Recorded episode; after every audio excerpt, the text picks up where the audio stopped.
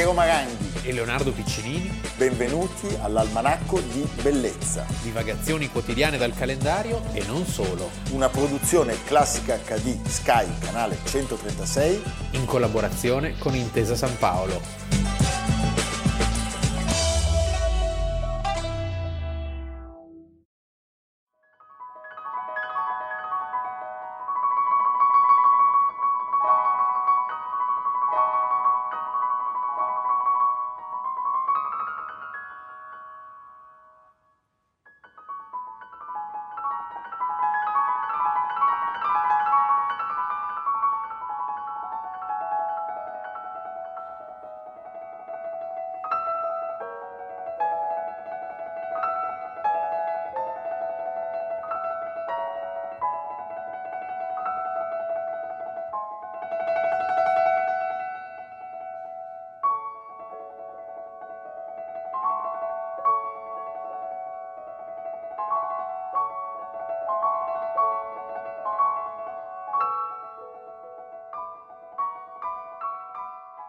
Almanacco di bellezza, 16 luglio, avete visto il maestro Daniel Barenboim eseguire al Teatro alla Scala di Milano da Liste de Legende e stiamo parlando di San Francesco d'Assisi, la predicazione agli uccelli.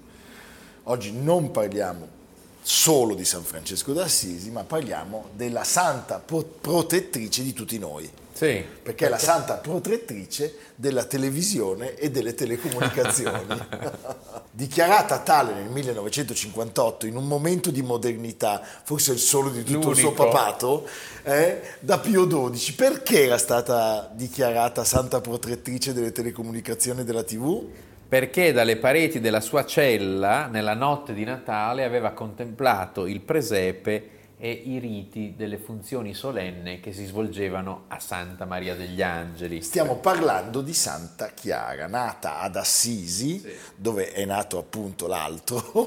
Se oggi voi andate ad Assisi avete da una parte San Francesco, la grande basilica superiore, inferiore, e dall'altra parte proprio il polo opposto, Santa Chiara. 16 luglio, oggi del 1194, dalla nobile e ricca famiglia degli Offreducci, sì. ricca e nobile famiglia con cui lei ebbe non pochi problemi e a cui diede non pochi dolori. Eh? È come San Francesco, nascono tutti da nobile famiglia, nobile come anche i sessantottini, cioè, cioè, quando c'è la rivoluzione sempre, devi sempre venire da un sistema che eh certo. no, in qualche modo te lo permette, perché sì. sei figlio del fabbro, poi devi stare lì e fare tac, tac, tac.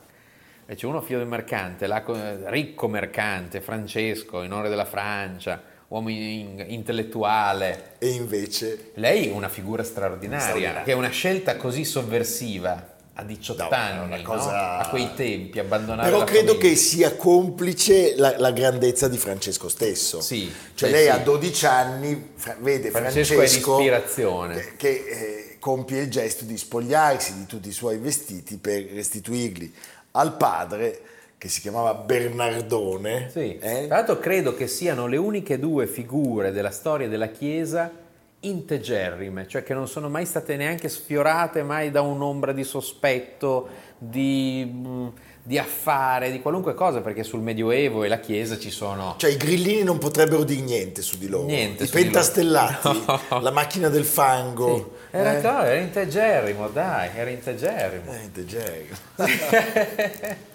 allora, la giovane Chiara, sette anni dopo, quindi appena compiuti 18, decide di fuggire di casa nella biografia ufficiale viene narrato un racconto simbolico del momento in cui Chiara rinuncia alla sua vita terrena, diciamo, per intraprendere la carriera monacale. La ragazza va da Francesco. Bella la parola carriera. Carriera. Eh, e gli chiede consiglio. Questa è una cosa straordinaria, sì. trovo. Cioè, Tra l'altro è molto Come faccio a mollare è, il casato? È molto interessante questo parallelismo tra Francesco e Chiara perché entrambi sono in antitesi con la Chiesa del tempo ed entrambi dovranno resistere al tentativo della Chiesa di normalizzarli. Bravo. Francesco è un personaggio incredibile, abbiamo già eh, raccontato tante volte l'idea che lui si mettesse ad abbracciare i lebrosi, a fare dei gesti veramente folli per il momento E lui nel 1221 deve a malincuore, per spirito di obbedienza, perché comunque era un uomo, era un uomo devoto all'autorità papale, deve mh, così accettare la trasformazione del, del mondo francescano in un ordine e quindi nasce l'ordine francescano, così come lei la povertà sì, la inseguirà no, fino alla fine. Fino alla fine. Poi Ma è finita lei basta. Riparte tutto e, e lei ce la fa però, lei, lei è talmente fa. coerente che lo stesso Papa deve soccombere in qualche modo. Il gesto di Francesco anche è, è un gesto forte e questo spirito di obbedienza eh, però lo porterà in qualche modo deluso a ritirarsi nel 1224, cioè gli ultimi due anni di vita a Laverna, a curare appunto i lebrosi e a darsi all'eremitaggio. Ecco, ma proviamo a, a sì. inquadrare il tema, cioè lei vuole prendere i voti, la famiglia non le darà mai il consenso, quindi lei si reca da Francesco e le chiede che cosa fare.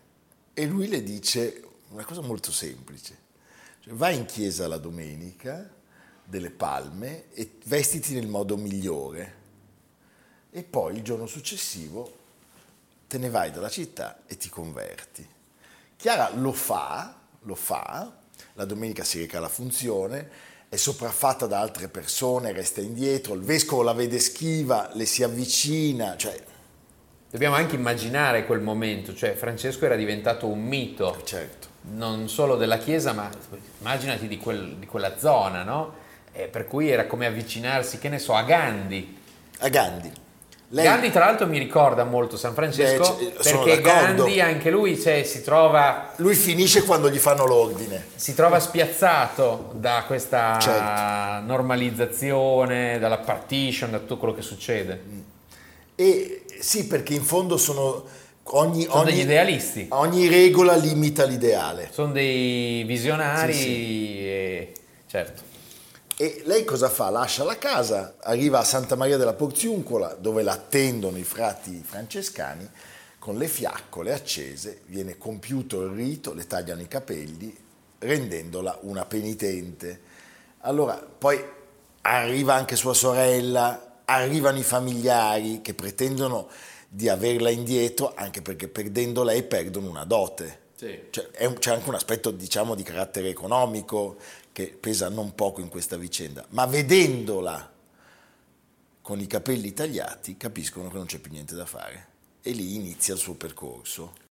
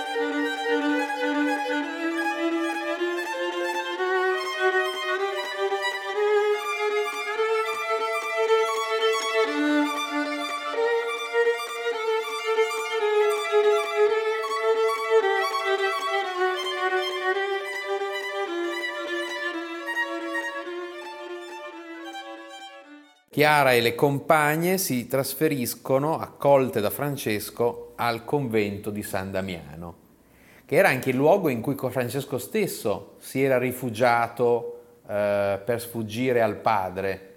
Era il famoso convento dove c'è il crocifisso, tuttora conservato, non lì, ma a Santa Chiara ad Assisi, quello che avrebbe parlato a Francesco dicendo va e ripara la mia casa. Lui avrebbe riparato eh, dalle rovine questo monastero di San Damiano e poi in qualche modo l'avrebbe lasciato alle prime Clarisse, cioè a Chiara e alle sue seguaci. E tra l'altro è il luogo in cui Francesco avrebbe composto il Cantico delle Creature Beh. pochi anni prima della morte. La Chiesa in quel periodo riteneva che la spiritualità femminile si dovesse esprimere esclusivamente con la clausura, staccandosi completamente dal mondo.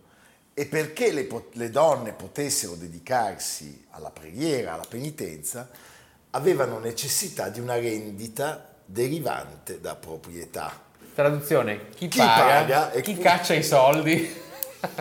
e quindi era inconcepibile la scelta di Chiara, la scelta anche eh, che era doppiamente inconcepibile perché non portava dote e si dedicava ai poveri. Sì. E, e... Però povertà sì, ma no al vagabondaggio. No. Cioè, questa è la differenza un po' con certo. i... Beh, anche perché c'è una differenza sostanziale tra un gruppo di donne che nel 200 si mette a girare e un gruppo di uomini. Di uomini, eh, certo, ecco. certo. Nel 1226 Francesco muore, viene canonizzato a una velocità incredibile. Si sfrutta la... Beh, no, anche eh, perché certo. era il suo, il suo, la sua controparte, cioè il, il cardinale Ugolino di Anagni. Sì, Ugolino di Segni. Di Segni diventa...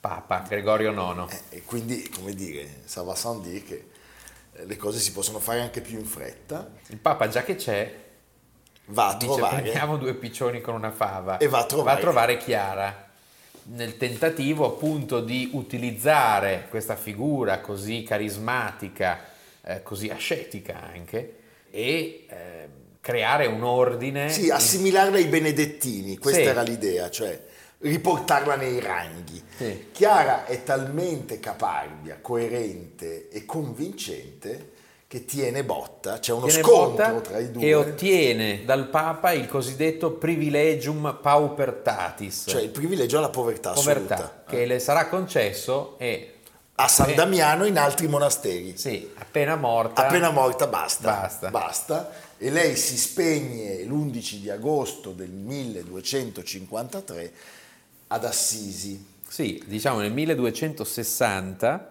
Pochi anni dopo il corpo della santa verrà traslato in una nuova chiesa, quindi già c'è proprio il cambiamento totale, una grande basilica. L'hanno fregata. L'hanno grande basilica e le suore si trasferiranno con lei in questo posto e ancora oggi c'è il monastero di clausura a Santa Chiara.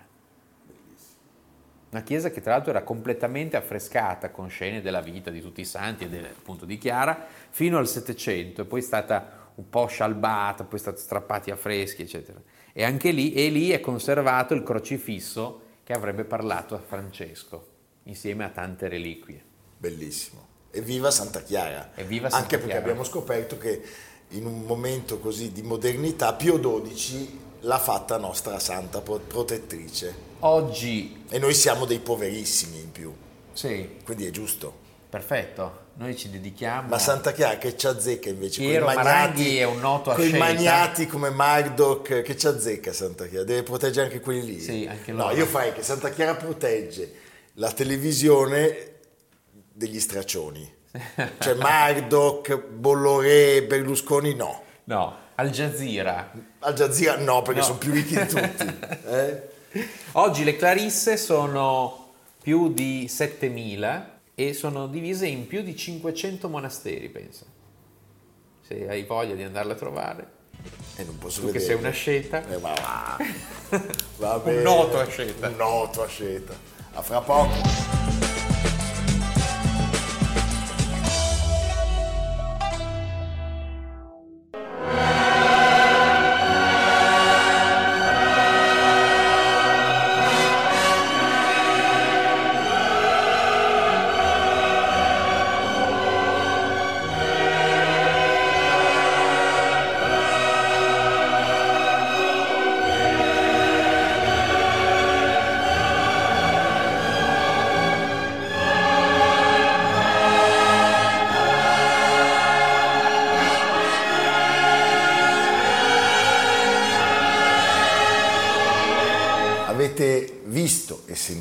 Soprattutto sentito dirigere questo titano del podio nel brano Daphnis e Chloé di Maurice Ravel, nella suite dal balletto, perché iniziamo con Karajan, la seconda parte della nostra trasmissione, perché il 16 luglio del 1989 si spegne Herbert von Karajan all'età di 81 anni nella sua residenza di Anif nei pressi di Salisburgo, che tra l'altro è la stessa residenza di Riccardo Muti. No, l'ha venduta due anni fa. Ah sì? Sì. Ah, non lo sapevo, vedi? Eh beh sì, perché ormai questo, questo confronto Beh, senti... E... Tra l'altro è, è, è curioso che pochi mesi prima della caduta del muro muore questo personaggio che, che, che, no? che, segna un'epoca, segna... Cioè, crolla un altro muro in qualche beh, modo. crolla un altro muro. Tra l'altro a, due, a un'ora e mezza di distanza da, da, da eh, Salisburgo è a un'ora e mezza di distanza dalla Repubblica Ceca, quindi dal sì, blocco orientale. Dal blocco orientale, modo. certo. E abbiamo iniziato dicendo avete visto e sentito, perché se credo tutti possiamo sì, essere anche muto, anche muto fa la sua figura. Fa la sua figura, ma possiamo tutti essere concordi che come direttore d'orchestra Karajan sia stato il più grande o uno dei più grandi del secolo passato e di sempre, nel vedere il suo gusto estetico invece ogni tanto, come dire, ci lascia un po' perplessi, eh, le sue regie, certe sue manie, il suo utilizzo a volte veramente, come dire, troppo fantasioso eh, della telecamera, non hanno corrispondenza invece con alcune, tantissime sue interpretazioni che sono sempre e comunque dei riferimenti. Un gigante assoluto, austriaco, la sua famiglia. Nato Salisburgo. Nato Salisburgo, la sua Il famiglia. FON credo se l'aggiunga. Il FON forse era stato ricevuto come premio per i servigi dati. Il FON lo usava sui capelli. Il FON ne usava molto sui capelli, ma in realtà eh, i suoi antenati, che erano di origine armena probabilmente, avevano prestato servigi ah. nella zona di Meissen. Come mm, Carrozze postali? No. No, forse come ceramisti. come ceramisti. Eh, la porcellana di Meissen. Sì, sì, sì, Beh, la sua musica era un po' di porcellana in certi casi, il suo modo di fare la musica. Che dire, di Karen abbiamo detto e stradetto, sul canale avete visto e stravisto e continuate a vedere perché continuano a uscire cose nuove. Forse oggi ci potremmo dedicare alla sua vita oltre la musica e il teatro, cioè alle Ehi. sue passioni sportive, Vedi. ai suoi hobby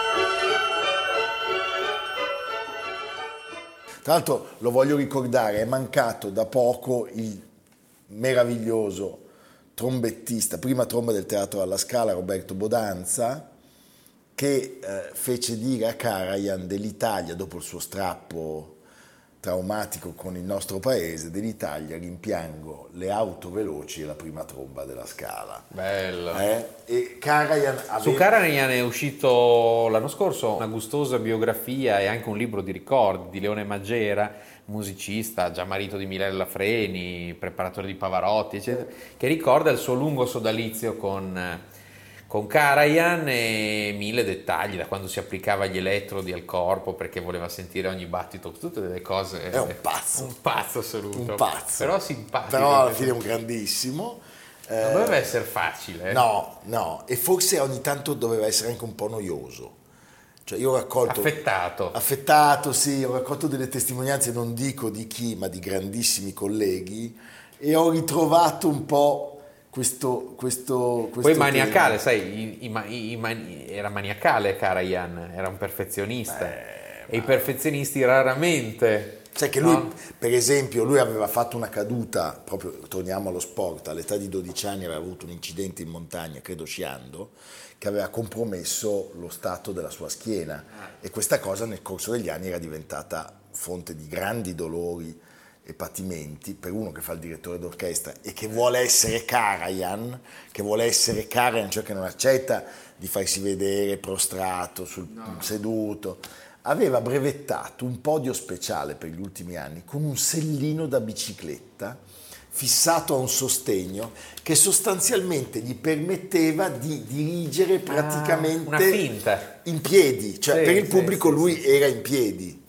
Sì, sì, un appoggio. Un appoggio e... Beh, ci sono queste foto bellissime di lui con gli sci in spalla. Con gli sci in spalla, gli occhiali pazzeschi, al volante di una Porsche modificata e poi lui che guida gli aeroplani. Io ti faccio sentire cosa ci racconta la meravigliosa Fiorenza Cossotto. Ah.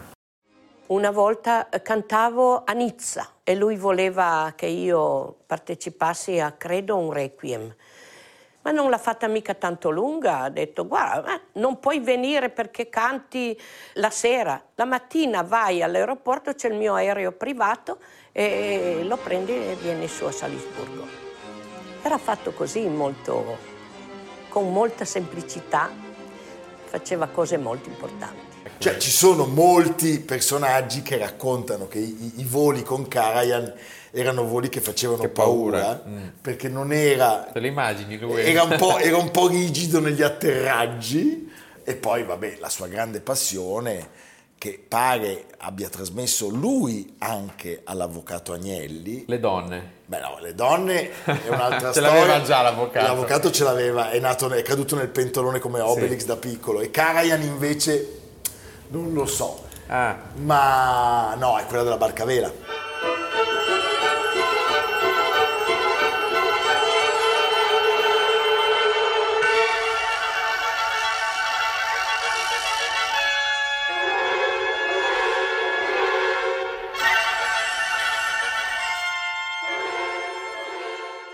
Beh, le attività sportive e, e, sempre contrassegnate da un'inclinazione al lusso, per Karen era veramente il fiore all'occhiello della sua immagine commerciale, cioè lui facendosi ritrarre sulle piste da sci, in barcavela, alla guida del suo aeroplano, sulle ruggenti auto sportive, non solo alimentava il proprio mito, ma sembrava anche in qualche modo esorcizzare le voci che periodicamente uscivano riguardo il suo inesorabile declino fisico. E eh, c'è il racconto di un cronista del tempo che fu sequestrato letteralmente per un'intera giornata da Karajan che lo costrinse ad assistere a un vero tour de force in cui lui praticò jogging, piscina, yoga, montagna, vela, con il suo Anche jet. questo l'ha preso l'avvocato, questa cosa Beh, qua. Certo, sì, sì, certo. sì, al mattino a Torino, eh, la sera in Costa Azzurra. Sì, e faceva la stessa cosa. Sì. Karian telefonava alle 6 del mattino come faceva l'avvocato. Vedi. Alle, 7, ah, alle 7 incominciava a chiamare. Ed entrambi avevano i capelli bianchi. Anche. No, e poi c'era, scusa, ma tu immaginati quello che rispondeva, perché lui telefonava a un giovane direttore d'orchestra che aveva 20 anni, 25 anni, che lui aveva notato essere meritevole di attenzione. Diceva, sono Karajan, dall'altra parte sentivi stunk, cioè l'altro sveniva e poi magari ti invitava a, eh, a Salisburgo. Salisburgo in cui lui fondò il Festival di Pasqua il Festival nel di 1960. Pasqua. Certo. Lui il festival dove i Berliner filarmoniche. Sì. Mentre l'altro invece diciamo era... più appannaggio dei Wiener, ma, dei Wiener. ma Karajan c'era sempre anche lì. E poi eh. i Berliner qualche anno fa hanno traslocato a Baden-Baden. Sì, c'è stato un problema economico. Ecco. E a Pasqua, al Festival di Pasqua è andata l'orchestra di Dresda. Di Dresda. Con Thielemann. Ricordo un Parsifal abbastanza impressionante, bellissimo.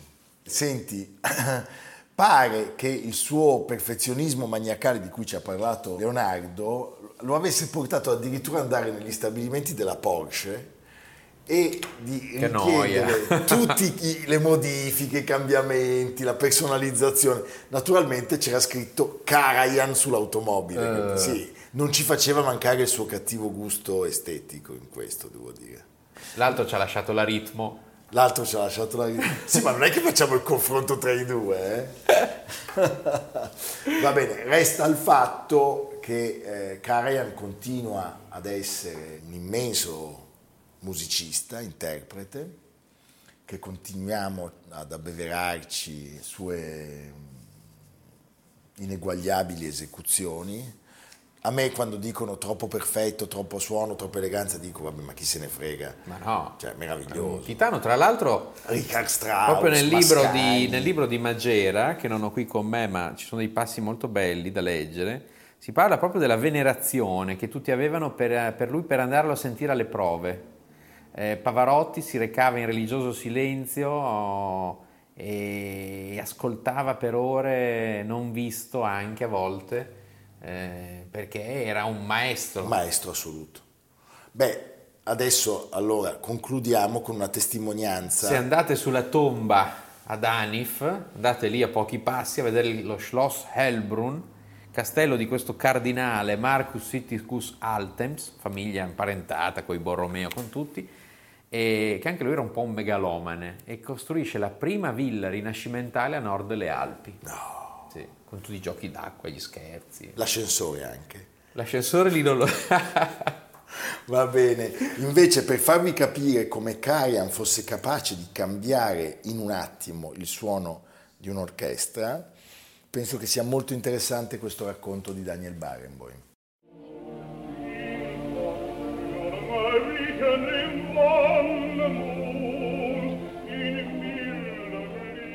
Sono stato alla sua prima prova al Metropolitan di New York, ero naturalmente molto interessato, Karajan, la Valkyria. Eh. Ha cominciato proprio, eh, sì, suonavano le note più o meno senza, senza niente di speciale. E io ero seduto abbastanza lontano, naturalmente non volevo farmi vedere, non volevo disturbare. Again. Again. E faceva così. E dopo 20 minuti l'orchestra aveva il suono della filarmonica di Berlino di quell'epoca.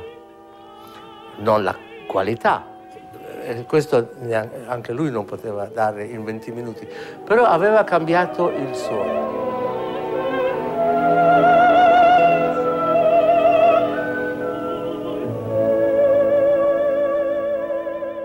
Bene Leonardo, pensa che la mattina della prima di un fideglio, mentre lasciava correre la sua auto sportiva, nuova fiammante, lui restò coinvolto in un incidente in cui la sua vettura si ribaltò. Uh. La sera stessa era sul podio. Beh, la tempra di questo personaggio. Che sprezzatura a incassare tra l'altro l'ennesimo trionfo. Dove ci porti Leonardo? Beh, non possiamo appunto non andare eh, ad Assisi. Sì, sono d'accordo. Anche a Salisburgo a vedere la tomba e, e lo Schloss Helbrunn.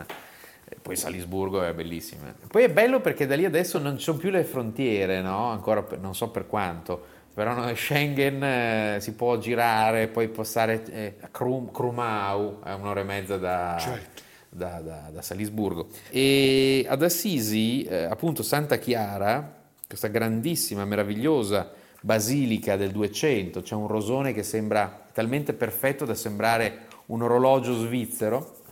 E qui ci sono tutte le reliquie eh, ti interessano le reliquie di Santa Chiara? Molto, Piero? moltissimo. Eh, tu preferisci la cassetta col cranio di Sant'Agnese, il camice da diacono di San Francesco ricamato da Chiara, la tonaca, mantello e cordone di Santa Chiara e cofano con i suoi capelli, la tonaca di San Francesco, il sandalo e calza del santo fatti da Chiara, la tonacella di San Francesco, il velo nero, tonaca interna, cilicio e crocefisso appartenuti a Santa Chiara. Ma non Chiara. c'è invece... Vuoi un cilicio? No, un lacrimatoio non c'è. lacrimatoio. No, da mettere delle goccine nel gin tonic per dargli eh, un, un, tono... Più sacro. Tipo cardamomo e lacrimatoio. Va bene, andiamo a Santa Chiara. Siamo un po' irrispettosi, ma voi ci perdonerete. A domani. Almanacco di bellezza a cura di Piero Maranghi e Leonardo Piccinini. Con Lucia Simioni, Jacopo Ghilardotti, Samantha Chiodini, Paolo Faroni, Silvia Corbetta. Realizzato da Amerigo Daveri, Domenico Catano, Valentino Puppini, Simone Manganello. Una produzione classica HD, Sky Canale 136 in collaborazione con Intesa San Paolo.